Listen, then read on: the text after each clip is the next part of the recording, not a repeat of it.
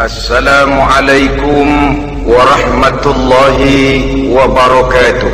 وعليكم السلام ورحمة الله وبركاته. بسم الله الرحمن الرحيم. الحمد لله رب العالمين.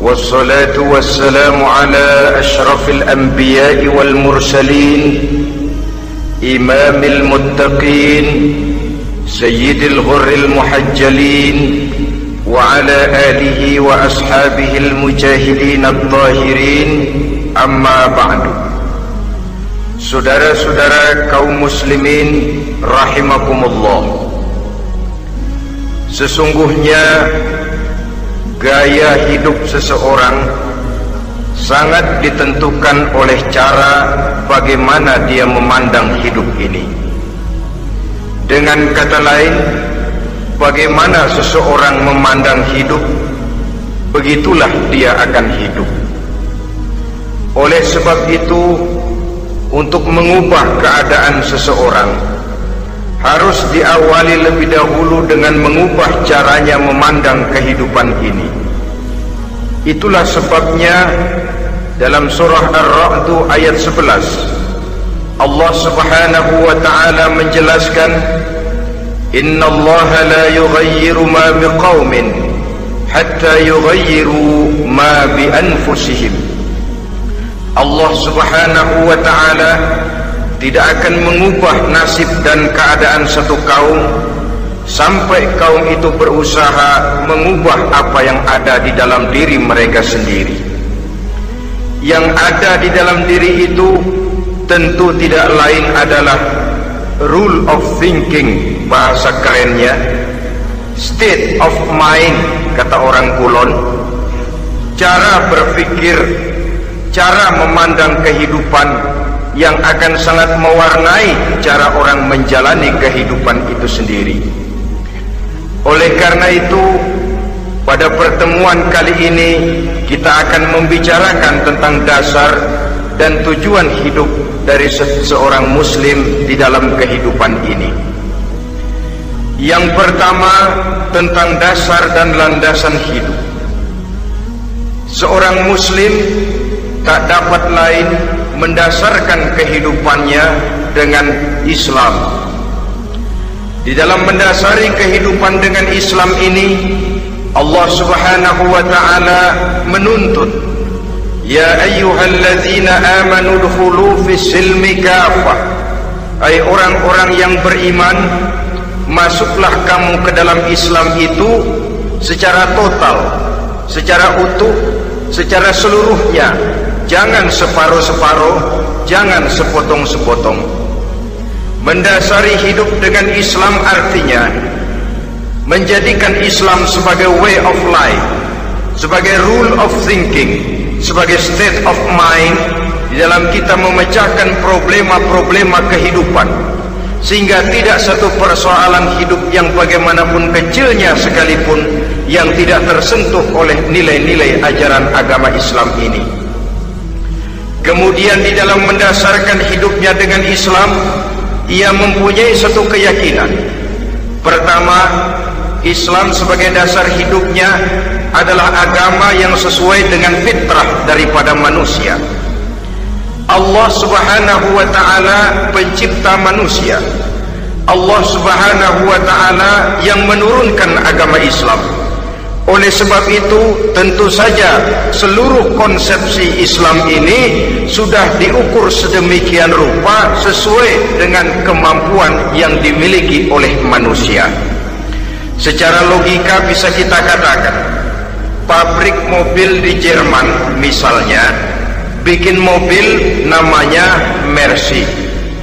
Seiring dengan itu dikeluarkannya buku petunjuk Mobil ini bernama Mercy, kecepatan maksimal sekian ratus kilometer per jam, daya angkutnya sekian ratus kilogram, kalau rusak memperbaikinya ini onderdilnya itu umpamanya.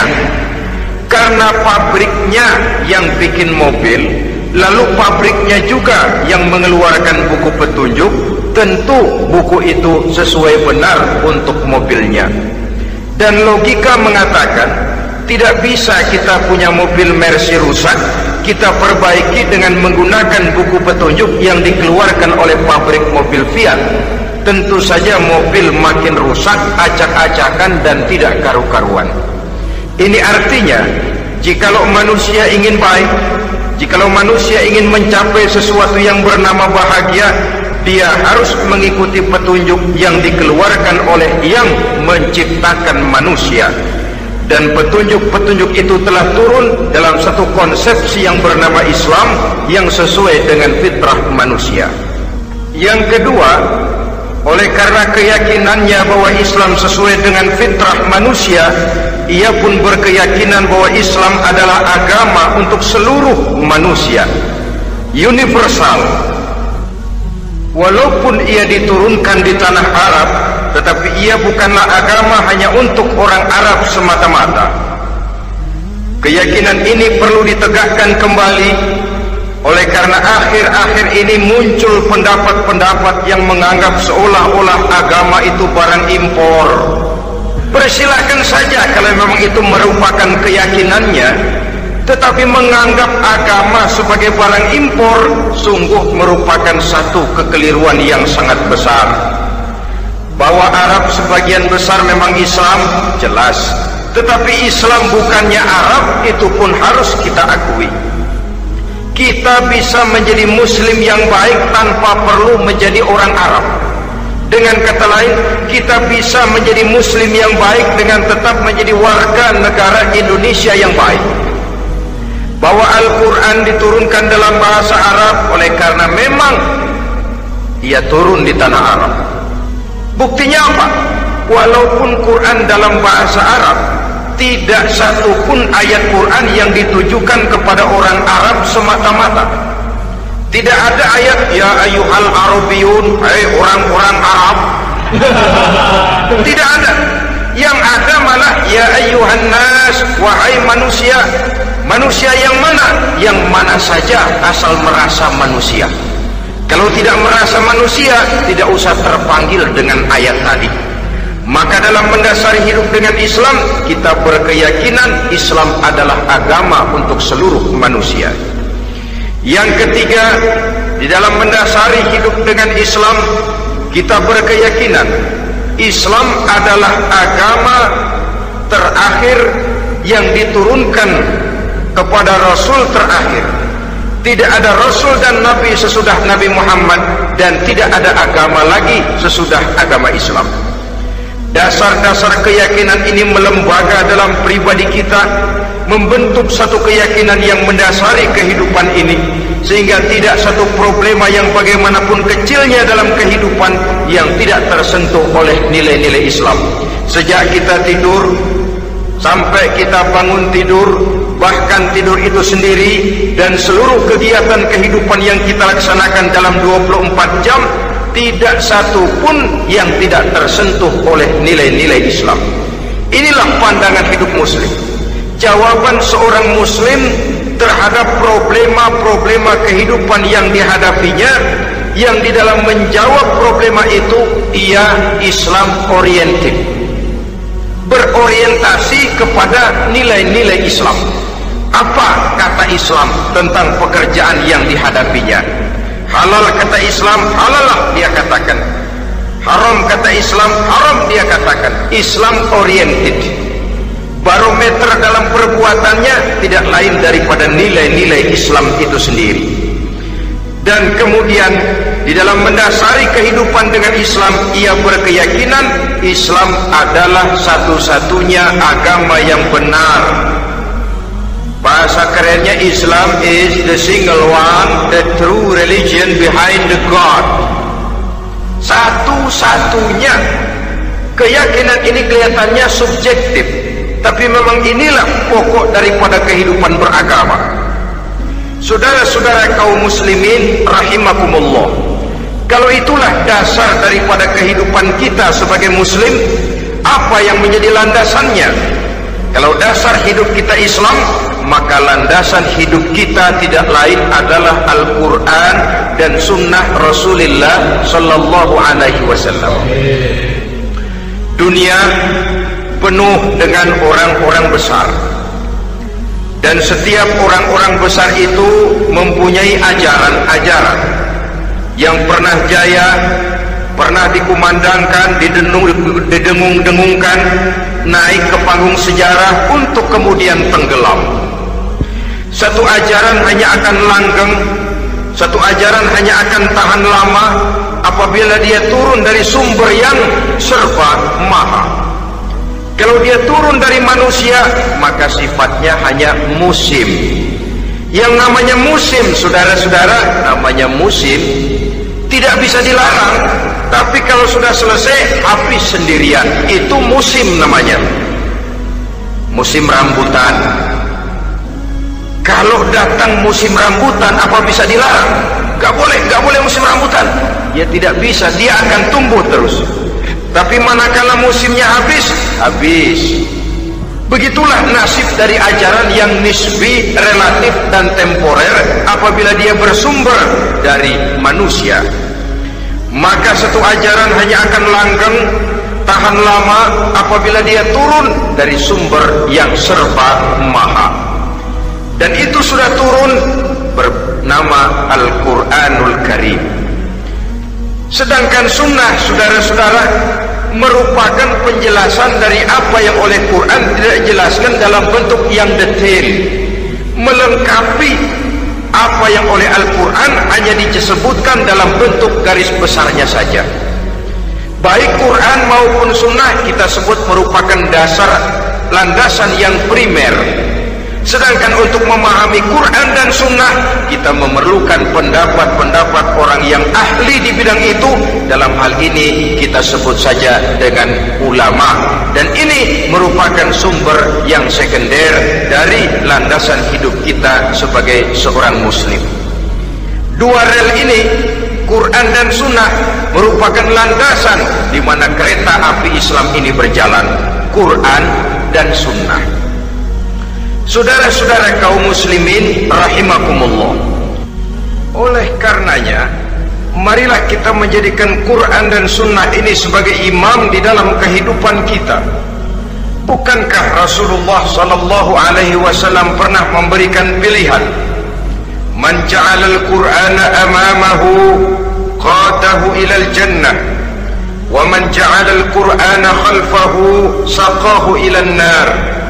Siapa yang meletakkan Quran di depannya Dijadikannya Quran sebagai imam Dan dia sebagai makmum Maka Al-Quran akan membimbing dia ke surga Ya surga di dunia ini Lebih-lebih lagi surga di akhirat nanti Sebaliknya وَمَنْ جَعَلَ الْقُرْآنَ خَلْفَهُ Siapa yang meletakkan Quran di belakangnya Dia belakangi ajaran dan konsepsi Al-Quran Dia tinggalkan perintah-perintah Al-Quran.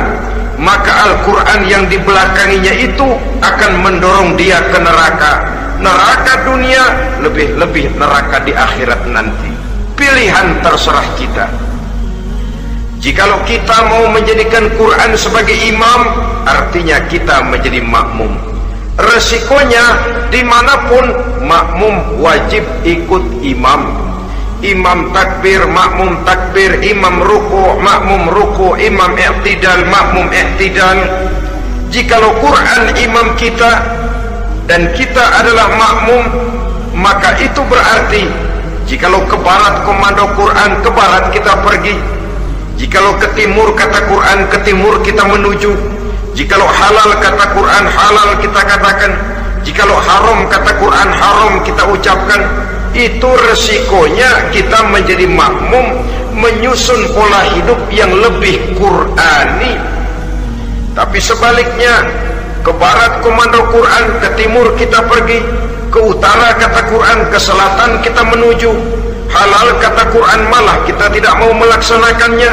Haram kata Quran kita senang bukan main. Artinya kita mau menjadi makmum dan Quran kita jadikan sebagai makmum kita sendiri malah mau menjadi imam. Kita paksa konsepsi Al-Quran itu supaya sesuai dengan naluri kemanusiaan kita. Mengotak atik hukum menghalalkan yang haram mengharamkan yang halal. Dikala itu landasan hidup kita sudah goyah tidak lagi sebagai landasan tempat kita bertolak tetapi malah menjadi satu landasan yang kita injak-injak. Sesungguhnya saudara-saudara Quran tidak akan membawa berkah tidak akan menjadi rahmatun wa syifaun lil mu'minin menjadi penyembuh menjadi rahmah bagi orang-orang beriman. Apabila yang kita baca itu kita injak-injak di dalam kehidupan. Upaya menyusun hidup yang lebih Qurani ini seiring dengan usaha kita menjadi warga negara yang baik. Yang saya katakan di awal tadi tidak saling dan tidak harus saling bertentangan jadi dengan demikian dasar hidup kita sebagai muslim adalah Islam dan landasan hidup kita tidak lain adalah Al-Quran dan sunnah Rasulullah Sallallahu Alaihi Wasallam. Ini landasan tempat kita bertolak. Ini yang mewarnai gaya kehidupan kita. Apapun yang mau kita lakukan, tempat kita bertanya lebih dahulu Quran dan Sunnah. Saya mau melakukan pekerjaan ini, apa kata Quran? Saya mau pergi ke tempat ini, apa kata Quran? Saya mau berusaha dengan mengerjakan perusahaan ini, apa kata Quran? Merupakan landasan daripada kehidupan kita. Ini yang saya katakan tadi membentuk rule of thinking, state of mind, bahwa gaya kehidupan kita diwarnai oleh landasan hidup yang bertumpu pada ajaran Al-Quranul Karim dan Sunnah Rasulullah Sallallahu Alaihi Wasallam. Baiklah ya, ini yang pertama tentang dasar dan landasan hidup. Yang kedua tentang tujuan hidup. Kalau sudah ada landasan tempat kita bertolak, lalu kemana pantai yang akan kita tuju? Mau apa sih kita hidup ini? Berleha-leha, menjalani acara rutin, bangun tidur sampai tidur lagi, kemudian besok begitu lagi, sampai menunggu datangnya sang ajal, atau ada satu tujuan yang akan kita capai di dalam kehidupan ini? Apabila kita teliti maka Al-Quran mengajarkan tujuan hidup setiap muslim pada dasarnya ada dua. Pertama kita sebut saja tujuan jangka pendek. Tujuan jangka pendek itu sasarannya dunia sekarang ini. Bentuknya horizontal. Targetnya agar setiap pribadi muslim menjadi rahmatan lil alamin rahmat bagi lingkungannya. Inilah yang oleh agama dinamakan hablum minan nas yang isinya adalah ilmu dan peradaban. Jadi dunia dan seluruh isinya merupakan tujuan jangka pendek saja untuk mencapai tujuan jangka pendek dunia dan seluruh isinya unsur penunjangnya adalah pendidikan, pengalaman atau nasib. Makin tinggi pendidikan makin mudah menjangkau hidup. Makin banyak pengalaman makin mudah menguasai dunia. Atau karena faktor nasib. Pendidikannya tidak seberapa pengalaman pun kadang-kadang dangkal. Tapi karena nasibnya lagi hoki kata orang sekarang nasibnya lagi bagus dia naik ke panggung memegang peranan. Faktor yang namanya nasib ini ada tapi tidak bisa dijadikan sandaran. Untuk menjangkau dunia dan seluruh isinya unsur penunjangnya pertama pendidikan yang kedua pengalaman yang ketiga faktor nasib oleh karena itu, apabila kita ingin mudah mencapai dunia, yang pertama harus kita laksanakan bagaimana menempuh satu pendidikan. Di zaman sekarang orang terangsang untuk hidup dalam pola yang oleh orang-orang priangan disebut hardolin. Saudara tahu hardolin? Itu potongan dari dahar modal ulin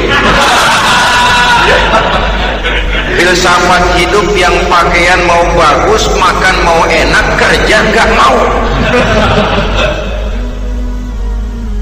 Akhirnya jadilah dia penghayal kelas berat. Tukang-tukang ngelamun kelas tinggi. Tiap hari kegiatannya ya cuma tidak terlepas dari tiga tiga tiga kriteria itu. Har dolin. Pokoknya kalau sudah dahar motor ulin besok besok ya begitu lagi begitu lagi. Pola dari di mana orang pakaian mau bagus makan mau senang duit mau punya kerja tidak mau. Kadang-kadang mau kerja tapi tidak tahu apa yang harus dikerjakan. Ditambah oleh sempitnya lapangan pekerjaan. Tidak tahu apa yang harus dikerjakan dilatar belakangi oleh tidak adanya pendidikan yang dia terima. Sehingga mau kerja apa? Lalu bingung oleh karena itu terutama buat adik-adik remaja para pemuda saya berpesan untuk menjangkau dunia yang pertama harus kita jalani. Bagaimana membina diri mendidik. Taruh kata drop out putus sekolah. Tapi drop out bukan halangan bagi tumbuhnya cita-cita yang mulia. Bahkan ada orang bilang many a great man starts as a newspaper boy. Banyak orang-orang besar yang memulai pekerjaannya dagang koran. Putus sekolah bukan merupakan halangan bagi tumbuhnya cita-cita yang mulia dan tidak sedikit orang-orang besar yang tidak keluaran perguruan tinggi. Tidak sedikit orang-orang besar yang tidak merupakan produk dari perguruan tinggi tertentu tapi kerajinannya belajar banyak membaca banyak bergaul autodidak syukur kalau masih bisa menempuh pendidikan yang formal. Kekurangan ekonomi kemiskinan keluarga jangan menjadi penghalang bagi tumbuhnya cita-cita yang tinggi untuk menempuh karier pendidikan yang baik. Ini memang baik tapi bagaimanapun kata orang lebih baik makan singkong beneran daripada makan roti ngimpi. Artinya jika memang perlu baik sekolah sambil dagang koran, nyemir sepatu, parkir mobil daripada hardolin itu tadi. Tanpa prospek hari depan yang ada artinya. Dan pendidikan memang merupakan sesuatu yang baik. Tapi tanpa ini rasanya kita akan sulit untuk menjangkau dunia tersisih di pojok-pojok kehidupan. Jangan lalu bilang, ah manusia kan rezekinya sudah dijamin oleh Allah. Ayam saja ada rezekinya, of course. Tapi jangan lupa, cara ayam cari rezeki dengan cara manusia cari rezeki lain. Kalau ayam cari rezeki dari tahun atu,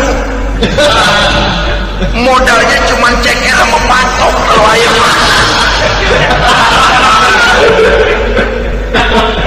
asal bisa nyeker bisa matok ayam dapat rezeki.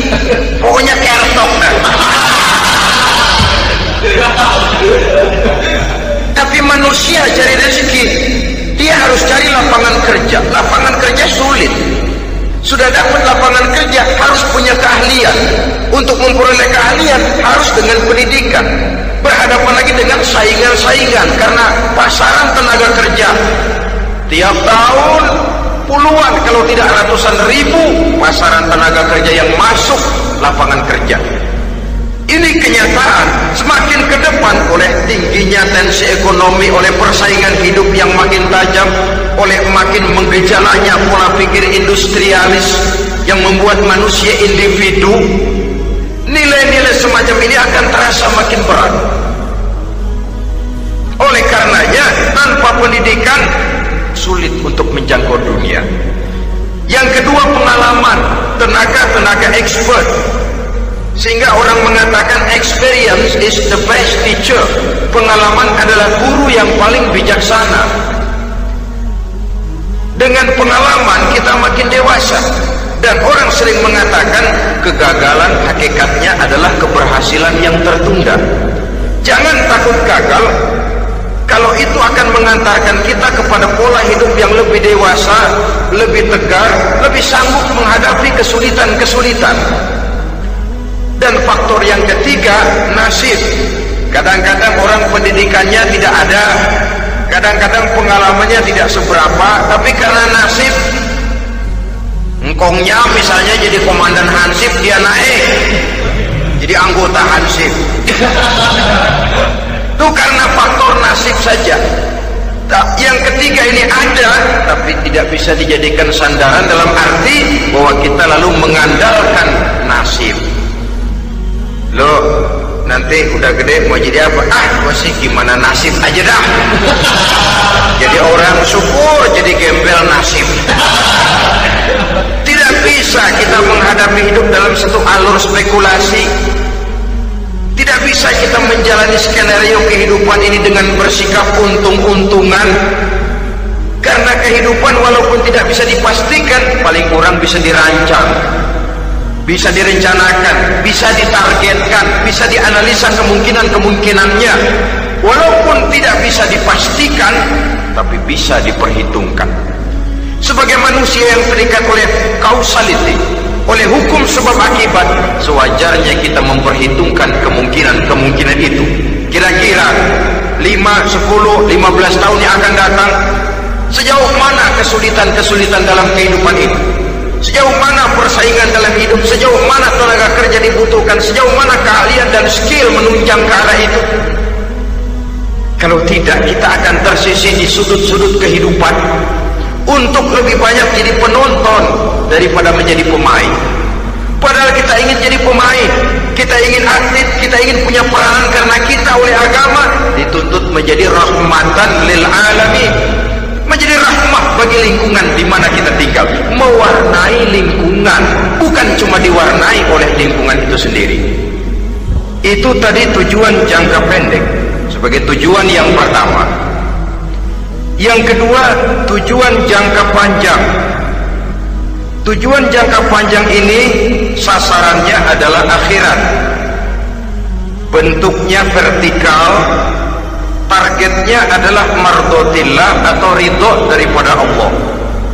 Dan ini yang oleh agama dinamakan dengan hablum minallah, tali vertikal yang menghubungkan manusia langsung dengan Tuhannya untuk mencapai tujuan jangka panjang akhirat ini unsur penunjangnya adalah prestasi ibadah.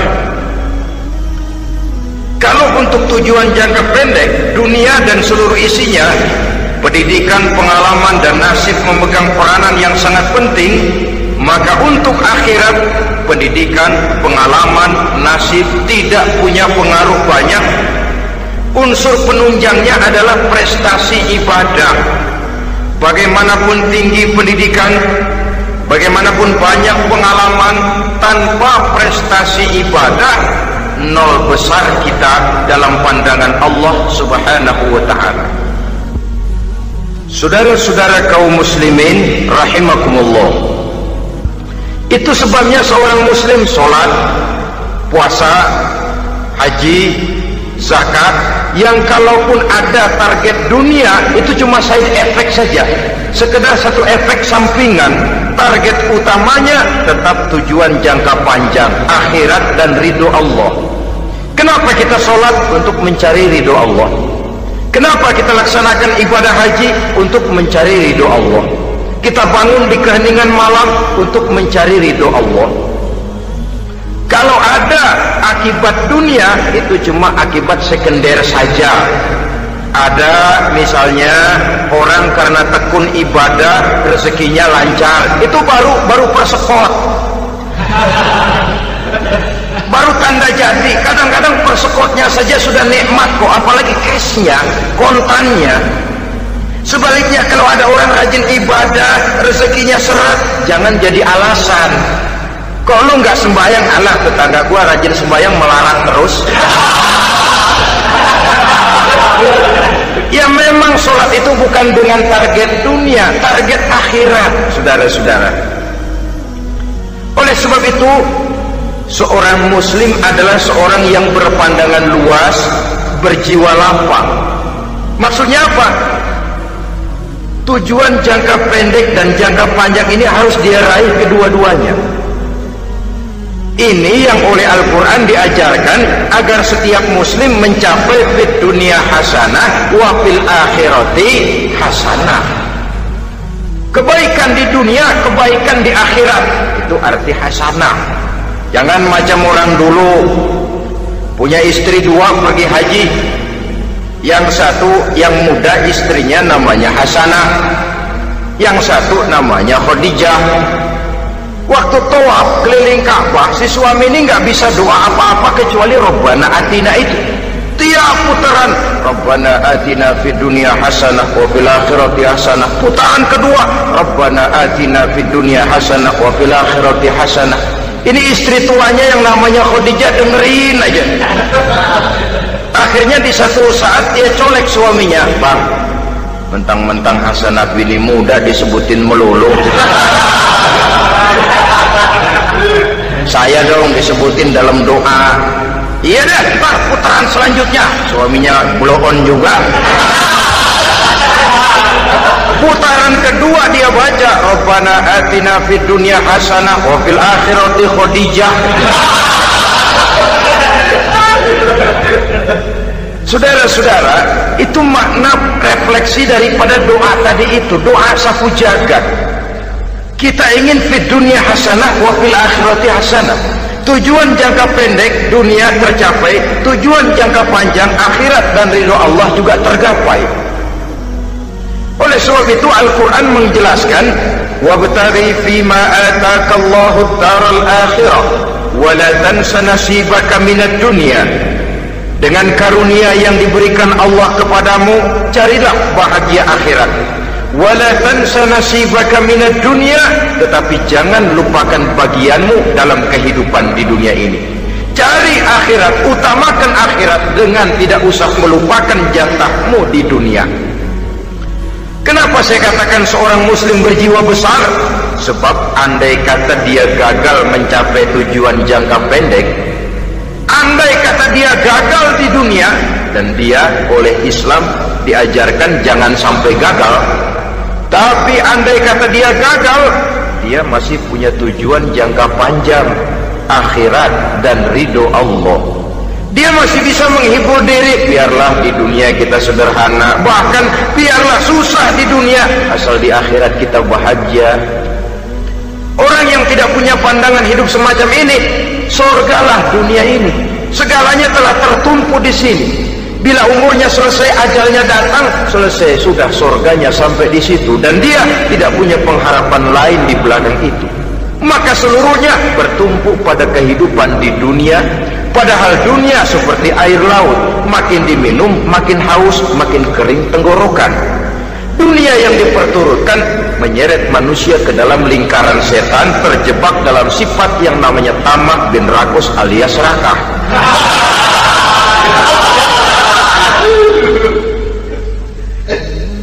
Andai kata dia gagal untuk tujuan jangka pendek, dia masih tuju punya tujuan jangka panjang. Akhirat, dia masih sanggup berkata, biar di dunia kita sederhana. Bahkan biar kepelangsak sengsara susah di dunia.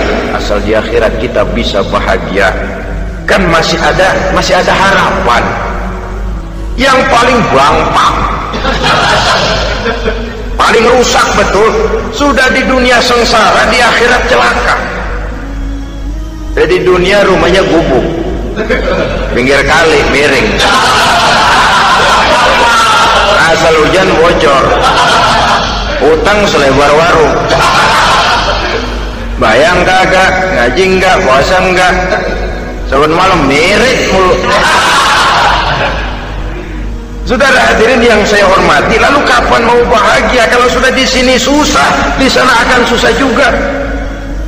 Ini yang pertama, seorang muslim, seorang yang optimis, berjiwa besar, luas pandangan. Kegagalan dia dalam jangka pendek tidak menyebabkan dia melupakan tujuan jangka panjang. Yang kedua, positifnya apa? Cara dia mencapai tujuan jangka pendek diwarnai oleh keyakinan adanya tujuan jangka panjang. Dia memang benar cari harta, tapi karena dia yakin ada akhirat, Allah ridho apa tidak? Ini positifnya. Saya memang cari duit tapi dengan cara ini Allah ridho apa tidak? Saya memang ingin berpakaian yang rapi tapi dengan tidak menutup aurat begini Allah ridho atau tidak? Saya memang bergaul menghormati teman tapi terjebak dalam minuman keras karena menghormati teman Allah ridho apa tidak? Ini orang yang punya tujuan jangka panjang segalanya diberikan bingkai dengan pertanyaan Allah ridho atau tidak? Keyakinannya terhadap tujuan jangka panjang mewarnai gaya hidupnya di dunia ini mencapai tujuan jangka pendek tadi. Mau minum Allah ridho apa enggak ini? Mau makan yang saya makan Allah ridho apa enggak ini? Pendeknya apa pun yang mau dia kerjakan karena dia punya keyakinan tujuan jangka panjang dia selalu menimbang menimbang menimbang terhadap ridho Allah tadi jadi tanpa prestasi ibadah kita nol besar dalam pandangan Allah. Ini nilai manusia yang hakiki di sini. Ini makna inna akramakum indallahi atqakum. Di akhirat nanti kan tidak pernah akan disidang kamu pendidikan setinggi apa? Tidak. Gelarmu berapa enteng? Profesor, doktor? Tidak. Akhirat hanya menyidang kau sholat atau tidak. Kau puasa atau tidak kau zakat atau tidak? Diberikan kamu harta yang banyak dari mana kau dapat ke mana kau belanjakan? Prestasi ibadah itu yang ditanya.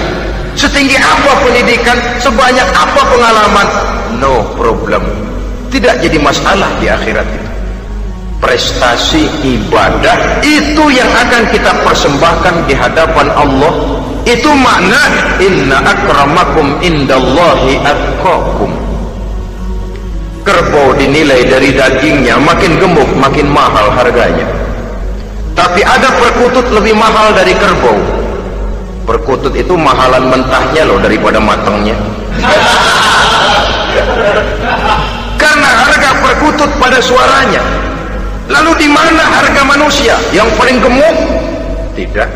Suaranya oh kalau manusia dinilai dari suaranya barangkali Medona nomor awal masuk surga hanyalah dengan prestasi ibadah kita bisa mencapai tujuan jangka panjang akhirat dan ridho Allah. Nah baiklah ya. Kalau sudah jelas bahwa kita punya tua, dua tujuan jangka hidup jangka pendek dan jangka panjang bagaimana Islam mengajarkan kita meraih dua ini? Pada prinsipnya Islam mengajarkan sistem keseimbangan. Dalam berbagai aspek kehidupan Keseimbangan ini nampak dengan nyata diajarkan oleh agama kita. Seperti ayat yang saya bacakan tadi. Dengan karunia yang diberikan Allah kepadamu, cari negeri akhirat, tapi jangan lupakan bagianmu di dunia ini. Dalam bentuk yang lebih nyata, bekerjalah untuk duniamu seolah kau akan hidup buat selamanya, tapi bekerjalah buat akhiratmu seolah kau akan mati besok manifestasinya dalam kehidupan misalnya orang kaya diperintah membantu yang miskin tapi orang miskin dianjurkan berusaha. Jangan mengandalkan hidup kepada yang kaya seimbang. Kamu kaya betul pak. Bantu yang miskin. Kamu miskin iya pak. Berusaha. Seimbang. Tuan rumah diwajibkan menghormati tamu tamu diwajibkan tahu diri seimbang Jadi bagaimana kalau sudah kita bekerja di sawah, di ladang, di pasar, di kantor, anggap kita akan hidup selamanya agar timbul gairah kerja. Tapi kalau sudah sholat, anggap kita akan mati besok supaya timbul khusyuknya. Nah, titik tekannya di mana? Stresnya itu. Walaupun Islam mengajarkan sistem keseimbangan, tapi Al-Quran tetap menggarisbawahi walal akhiratu khairul laka minal bahwa bagaimanapun seimbangnya akhirat itu lebih utama daripada dunia. Bagaimana implementasinya? Kata orang-orang tua kalau kita menanam padi rumput pasti tumbuh tapi nanam rumput jangan mimpi tumbuh padi Maksudnya apa? Kalau satu perbuatan kita niatkan karena Allah, dunianya pasti ikut. Tapi kalau satu perbuatan diniatkan karena dunia semata-mata, akhirat akan hilang. Sebab itu, biasakanlah berbuat sesuatu baik untuk tujuan jangka pendek, lebih-lebih untuk tujuan jangka panjang dengan motif lillahi ta'ala. Jadi saya ulangi satu perbuatan kalau sudah diniatkan karena Allah dunia biasanya ikut. Tapi kalau diniatkan karena dunia semata-mata akhirat akan luput. Padahal itu titik tekannya walal akhiratu khairul laka minal ula Saudara-saudara kaum muslimin rahimakumullah ini tujuan hidup jadi landasan tempat kita bertolak sudah jelas pantai yang akan kita tuju dalam kehidupan ini juga sudah nyata. Kita ingin mencapai apa yang dinamakan fid dunia hasanah wa fil akhirati hasanah. Untuk itu perlu ada keseimbangan tetapi titik tekannya tetap akhirat lebih utama daripada kehidupan dunia ini. Sekarang kalau sudah ada dasar hidup sudah ada tujuan yang akan kita capai tentu harus ada alat untuk mencapainya. Semuanya perlu sarana. Bahkan pada hakikatnya dalam kaidah usul fikih para ulama mengajarkan lil wasail hukmul maqasid. Sarana dan tujuan hukumnya sama. Ini mestinya mendidik umat Islam jadi pinter. Jangan cuma berpikir melaksanakan satu pekerjaan tapi juga berpikir menciptakan sarana untuk terwujudnya pekerjaan itu misalnya umat Islam wajib pergi haji kalau mampu kan begitu toh kalau dia umat Islam Indonesia tentu pergi hajinya ke Mekah. Mekah, Jeddah, Mekah, Indonesia perlu sarana angkutan untuk sampai ke sana. Kapal laut, kapal udara. Artinya umat Islam harus maju di bidang teknologi, bisa menciptakan pesawat, bisa menciptakan kapal laut, sarana yang akan menyampaikan dia untuk bisa melaksanakan ibadah haji. Selama ini kita bertumpu kepada pemikiran, pokoknya kan yang penting gue pergi haji pakai apa kayak gue punya duit. Dari segi pribadi memang barangkali begitu. Tapi sebagai umat yang harus mencapai kemajuan, apabila diperintahkan melaksanakan sesuatu, kita pun hakikatnya dituntut menciptakan sarana untuk menunjang pelaksanaan sesuatu itu sendiri. Agama mengajarkan an-nazafatu minal iman, kebersihan sebagian daripada iman. Siapa yang menciptakan mesin cuci? Sabun-sabun keras, deterjen, rinso dan lain sebagainya. Siapa yang menciptakan air condition, pembersih ruangan? Kita hanya berpikir pokoknya kan bersih mau pakai apa ke? Kita jarang yang berpikir kepada pewujudan teknologi modern untuk menerjemahkan hadis itu. Syukurlah belakangan ini sudah muncul teknokrat-teknokrat muslim yang dijiwai oleh semangat Al-Quran membuka tapir rahasia konsepsi Islam di lapangan teknologi modern yang makin lama makin menunjukkan tuntutan kebutuhan daripada umat itu sendiri. Dengan demikian, apabila ada tujuan hidup, kita memerlukan alat untuk mencapai tujuan tadi. Supaya tujuan di dunia hasanah wa fil akhirah hasanah tercapai apa alat yang harus kita pakai?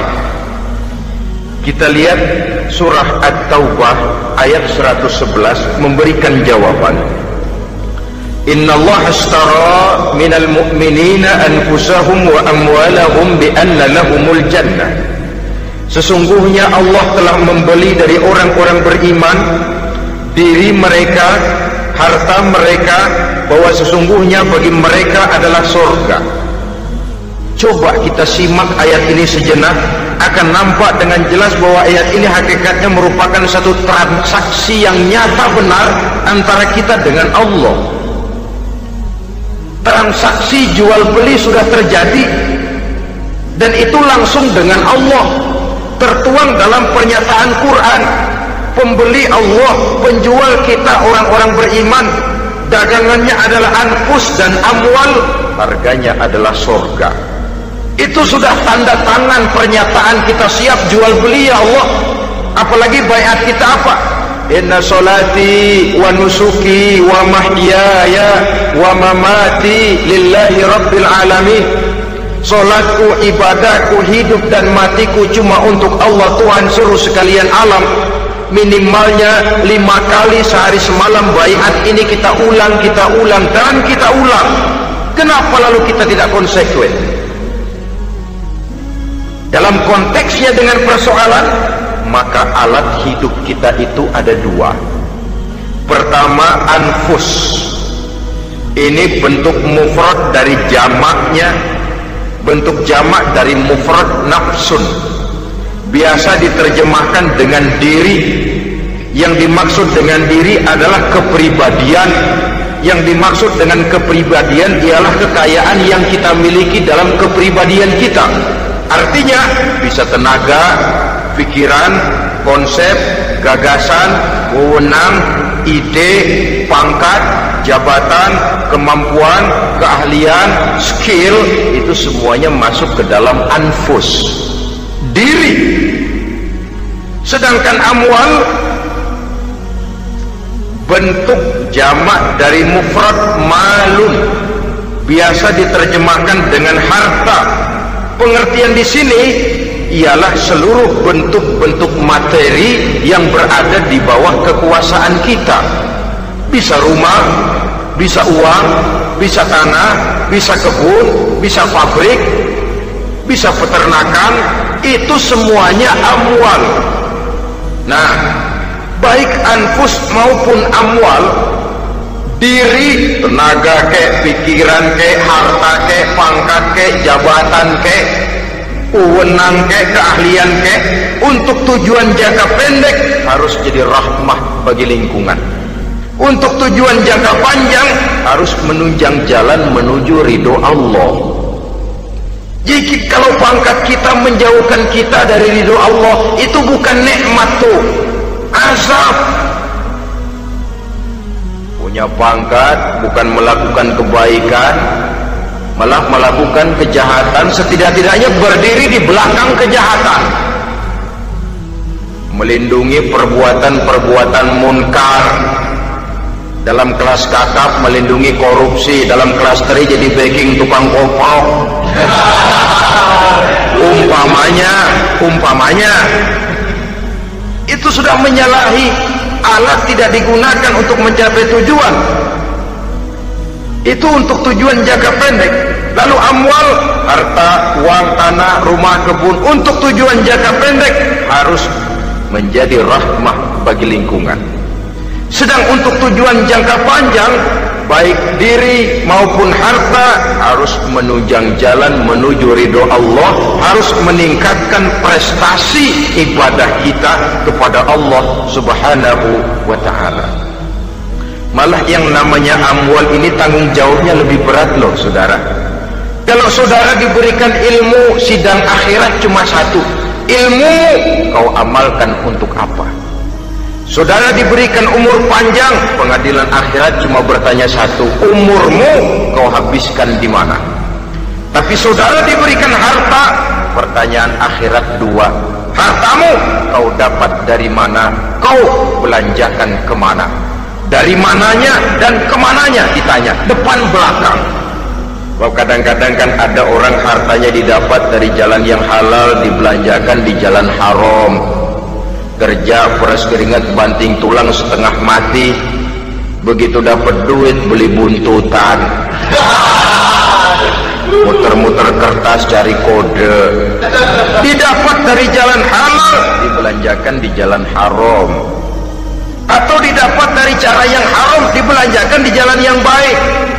Menang judi nyumbang pesantren. Nabi mengajarkan Inna Allah tayyibun la yaqbalu illa tayyib. Allah itu baik dan hanya menerima yang baik-baik saja. Tidak bisa mencuci kain dengan air najis. Kain akan tetap kotor. Saudara-saudara kaum muslimin rahimakumullah oleh karenanya masalahnya terpulang kepada kita pandai-pandailah membagi orientasi. Suatu saat tenggelam kita dalam kesibukan dunia dan seluruh isinya untuk mencapai tujuan jangka pendek. Lain saat tenggelam kita memfanakan diri untuk mencapai tujuan jangka panjang akhirat dan ridho Allah.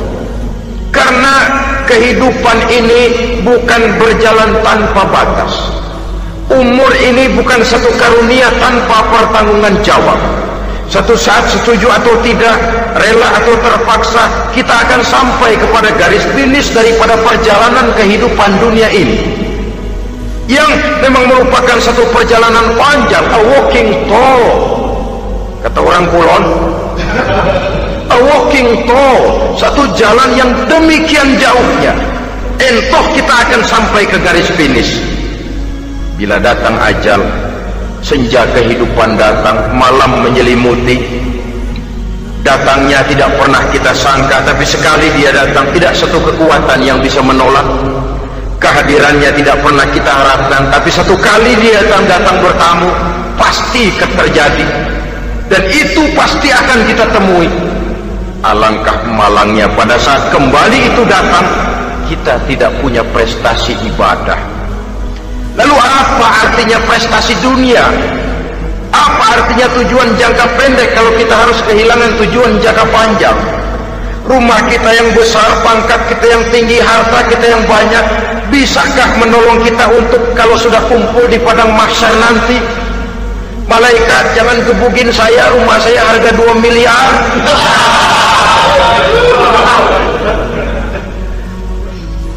sudahlah malaikat damai saja itu Royce saya. Pakai saja malaikat pakai. Kata malaikat gue budak gue nggak butuh gituan. Hanya prestasi ibadah yang bisa menyelamatkan kita pada kondisi semacam itu jadi oleh karena itu saudara-saudara biar biar biar. Di dunia ini rumah kita besar mobil bagus uang banyak pabrik ada. Usaha lancar asal di akhirat masuk surga aja. Gak apa-apa. Daripada di dunia sengsara di akhirat neraka senangnya kapan? Sudah di sini sengsara di sana kebelangsak itu yang yang orang-orang tua bilang lacur kuda namanya pelan dipecut kenceng digentak setengah mati serba salah. Kuda kalau bisa ngomong gue setengah mati serba salah. Pelan dipecut kekencengan ditarik. Itu yang namanya lacur kuda begitu. Serba salah posisinya. Untuk itu pandai-pandailah membagi orientasi. Supaya tercapai tujuan ideal ini di dunia hasanah wa fil akhirati hasanah.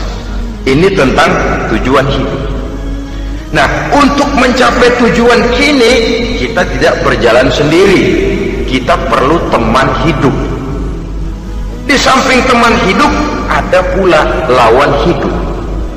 Siapa teman hidup kita untuk mencapai tujuan hidup ini? Dalam arti sempit teman hidup kita suami istri yang taat kepada Allah. Suami istri lebih dari sekedar satu pasangan juga saling melengkapi merupakan bagian daripada kehidupan. Suami adalah teman istri istri adalah teman suami untuk mencapai tujuan hidup tadi. Mencapai fi dunia hasanah wa fil akhirati hasanah. Seiring seirama selaras serasi seimbang kata orang sekarang.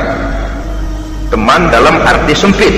Adapun teman dalam arti luas setiap orang yang pandangan hidupnya sama dengan kita setiap orang yang akidahnya sama dengan kita terlepas dari suku bangsa apa pun warna kulit apa pun bahasa apa pun jikalau keyakinannya sama pandangan hidupnya sama dia adalah saudara kita dalam artian yang luas.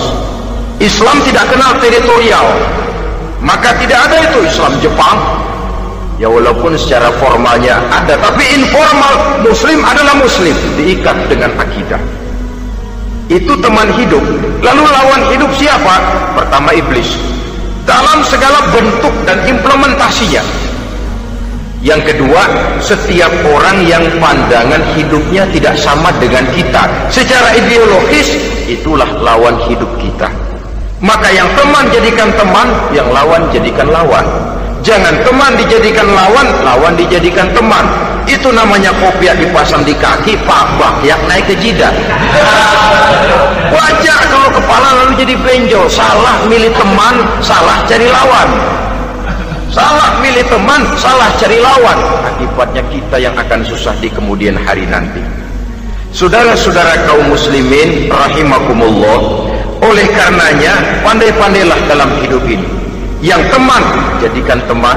Yang lawan jadikan lawan kalau lawan kita jadikan teman sementara teman kita jadikan lawan dan itu yang banyak terjadi dalam praktek kehidupan kita tidak akan bisa mencapai tujuan karena akan tertarung di kaki sendiri Nah, ini sajalah yang kita bicarakan pada pertemuan kali ini. Mudah-mudahan ada manfaatnya. Terima kasih atas segala perhatian. Mohon maaf atas segala kekurangan. Uzikum wa nafsi bitaqwallah. Wassalamualaikum warahmatullahi wabarakatuh. Waalaikumsalam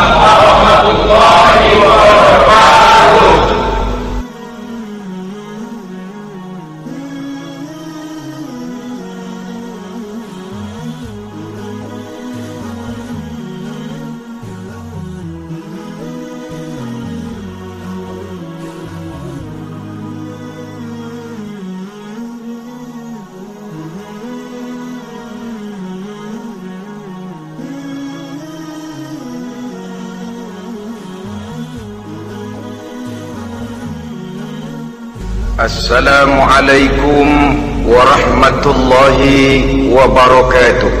Waalaikumsalam warahmatullahi wabarakatuh.